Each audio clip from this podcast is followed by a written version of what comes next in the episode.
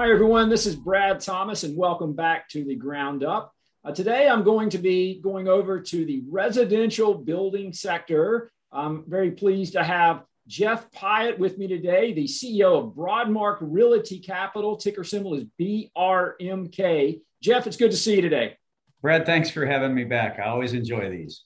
Great. Well, I've got the uh, I've got the virtual slide. I'm uh, in front of a house virtually here, and of course, that is what uh, Broadmark does uh, primarily is uh, single family. But just so our new audience can understand, Jeff, I know you finance more than construction loans for, for vertical. You also have, I think, self storage, some other stuff. But can you touch on just the, the business model at a high level?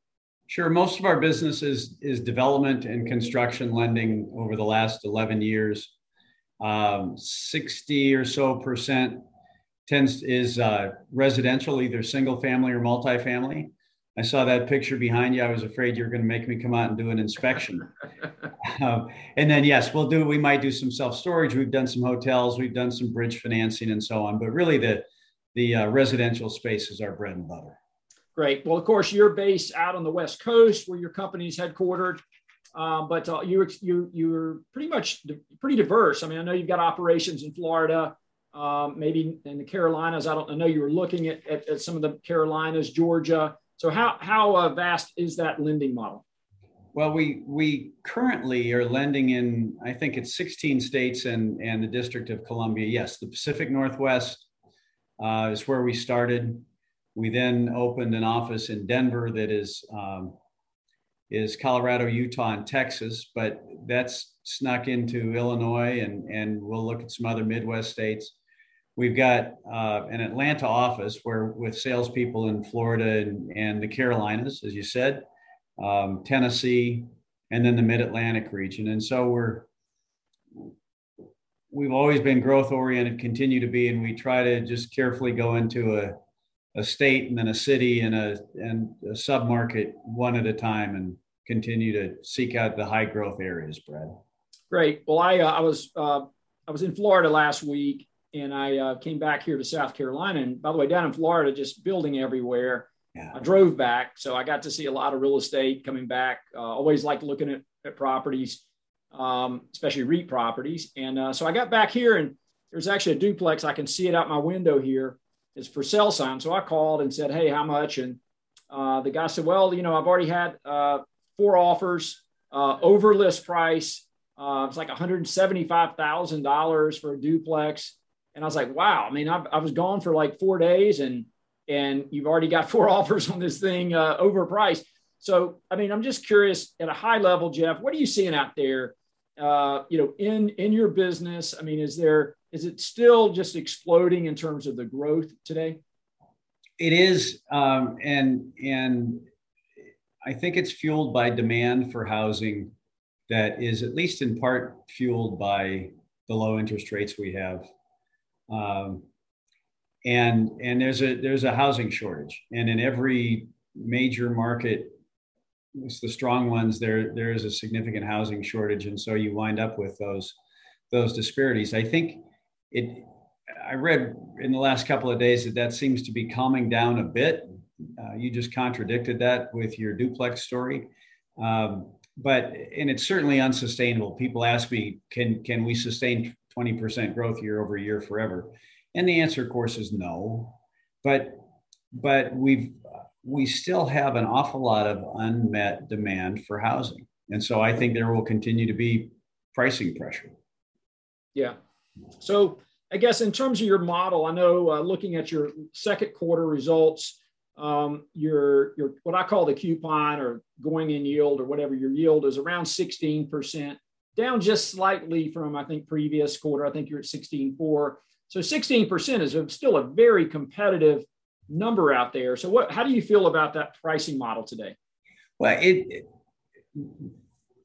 there are always competitors and there are always a, a, dollar is a dollar. It's the most fungible product in the world. And, and so we can, we can't compete on product.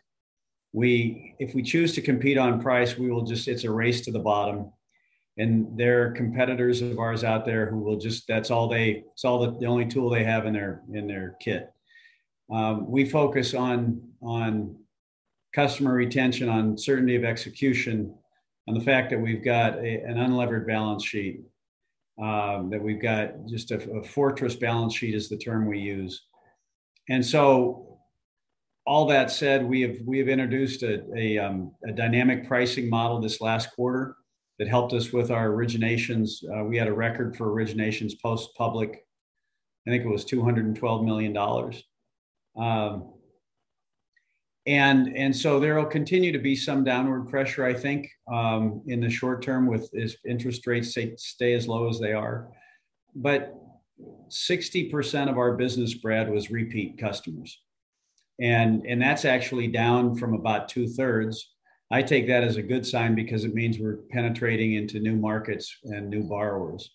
But but we have nice sticky customers, and and and it's their job to complain about the pricing and it's our job to try to keep it up as high as we can. Yeah. Well I, I did see that you the company had your private company had um, had basically rolled up uh, sold sold off the loans to your public company.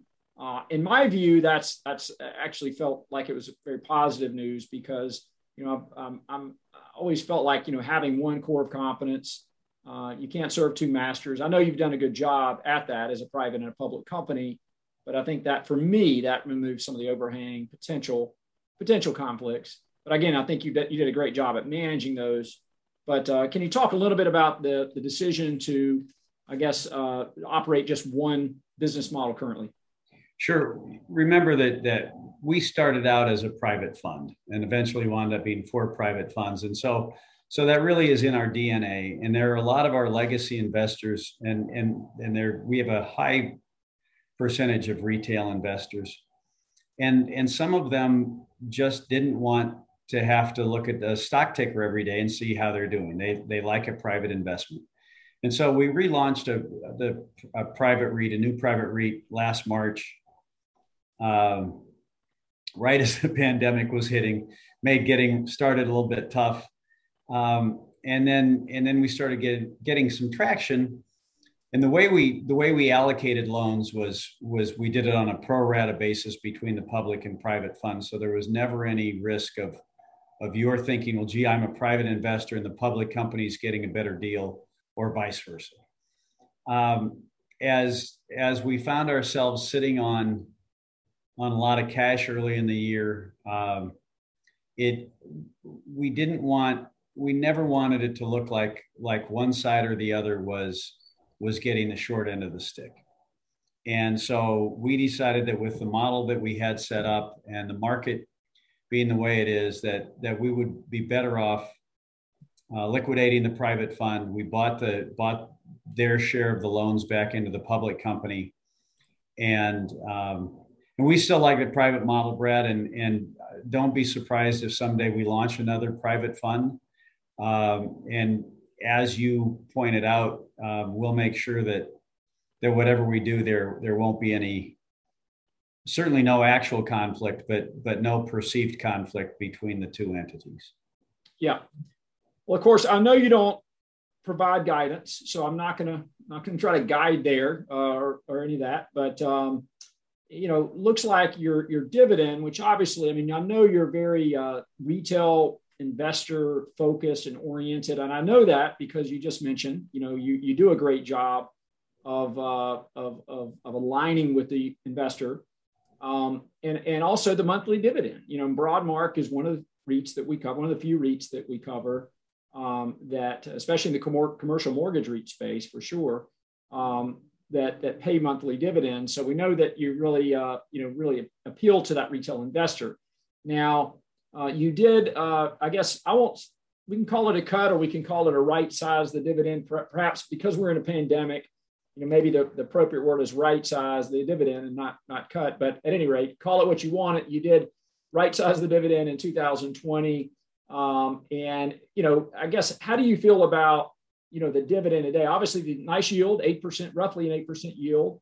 Um, but in terms of you know, kind of the, the, where you're sitting today and the distribution and the 212 million dollars of, of of volume of activity where we are today. I mean, how do you feel about the you know the business model and and kind of your your dividend policy going forward? Well, that's that's that's always a good question. I like that um, because you know that I can't answer most of it. But but the but the fact is, we distribute out virtually all of our distributable income as a REIT. That's what we want to do. Um, we've been paying seven cents. Um, our most recent dividend was seven cents. Um, we feel we feel good about where we are, Brad, um, and we don't offer guidance. Uh, we are certainly going to keep pushing originations, um, keep pushing our yield as high as we as the market will allow. Um, the term I used a, a, quarter ago was that that um, it felt like we had we had spent a chunk of the pandemic on our on our back foot and I was ready to get back on our front foot, and and it feels like we are, and and doing a little counter punching just to continue with the analogy.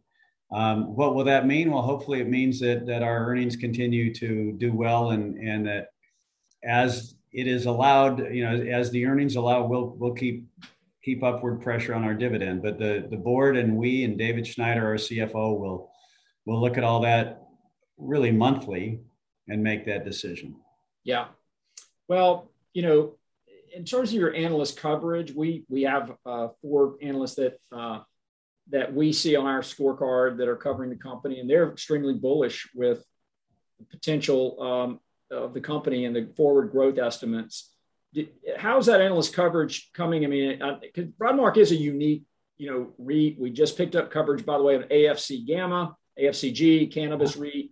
Interviewed or met with the CEO uh, last week. And of course, uh, we cover Ladder, which is another kind of specialty finance shop in the, you know, in the commercial mortgage REIT space. But, but Broadmark being really the only uh, kind of construction, single family, kind of smaller ticket, if you will, lender. Uh, how do you feel about the coverage and, and where do where do you actually where do these analysts fit? Are these more specialty finance analysts? Is that where where your primary coverage universe is today? I I so I will have to admit that I don't know the all the companies that the analysts who cover us cover, but but I think if you look at their names, you'll see some some pretty well entrenched REIT analysts, mm-hmm. and as opposed to what I'd consider really specialty finance. Yeah, yeah. Well, you know, like I said, I think uh, you know these these four analysts again. Our consensus numbers look very strong. Um, you know, the market looks very strong, and of course, uh, you know, uh, Broadmark still looks very cheap in my eyes, and um, you know, eight percent yield. Yeah, very compelling uh, eight percent yield. And again, especially we cover all the commercial mortgage REIT players out there, and um, you know, from the from the kind of higher risk cannabis players who are yielding at you know at uh, 16, 17 percent, but they've got all these headwinds out there, and uh, you know, you've got you really are just uh, a pretty simple business model, and uh, you know, I, what I like about your company is there's you know 60% loan to value you know so there's there's plenty of cushion there. If things go bad i mean there's there's 40% sitting there somewhere. So 60% loan to value no leverage and 8% yield i mean i, I don't know where else you can get it so uh, i think it's a great business model and uh, uh, I, I also it's also great jeff to get and talk to you because this is one thing that really is helpful to me but also our our followers and subscribers is just interacting with CEO and kind of having that insight. So I really appreciate your taking the time and hopefully we can connect in November at NAREIT if all things go well. Well, let's we'll we we may have to be hiding behind masks, but but we'll we'll address that when we get there. I I always like our time together, Brad. Um, I appreciate how closely you pay attention to what we do and how we do it because we really do try to provide a nice, safe platform here where we where principal preservation is our is our primary objective and then to get to you know i, I made the joke about the house behind you the, the photo to get to contribute to that segment of the market and help people buy homes and help builders build homes and help communities develop it's a pretty neat way to make a living and i and i and especially when there's as much tailwind for us as there is yeah no, I fully agree. I have a lot of respect for this industry. I, some of my best friends used to work in this industry, were extremely large home builders. My mother's been in this business for a long time, and she uh, she sold more townhouses uh, in Greenville, South Carolina, probably than anyone. So uh, Uh, you know, I've heard about you've told me about your mom before. Someday when I'm out in the southeast, I'm going to make you introduce me. Well, exactly. I'm going to send her this video as well because I, I definitely want to. She needs to become a shareholder.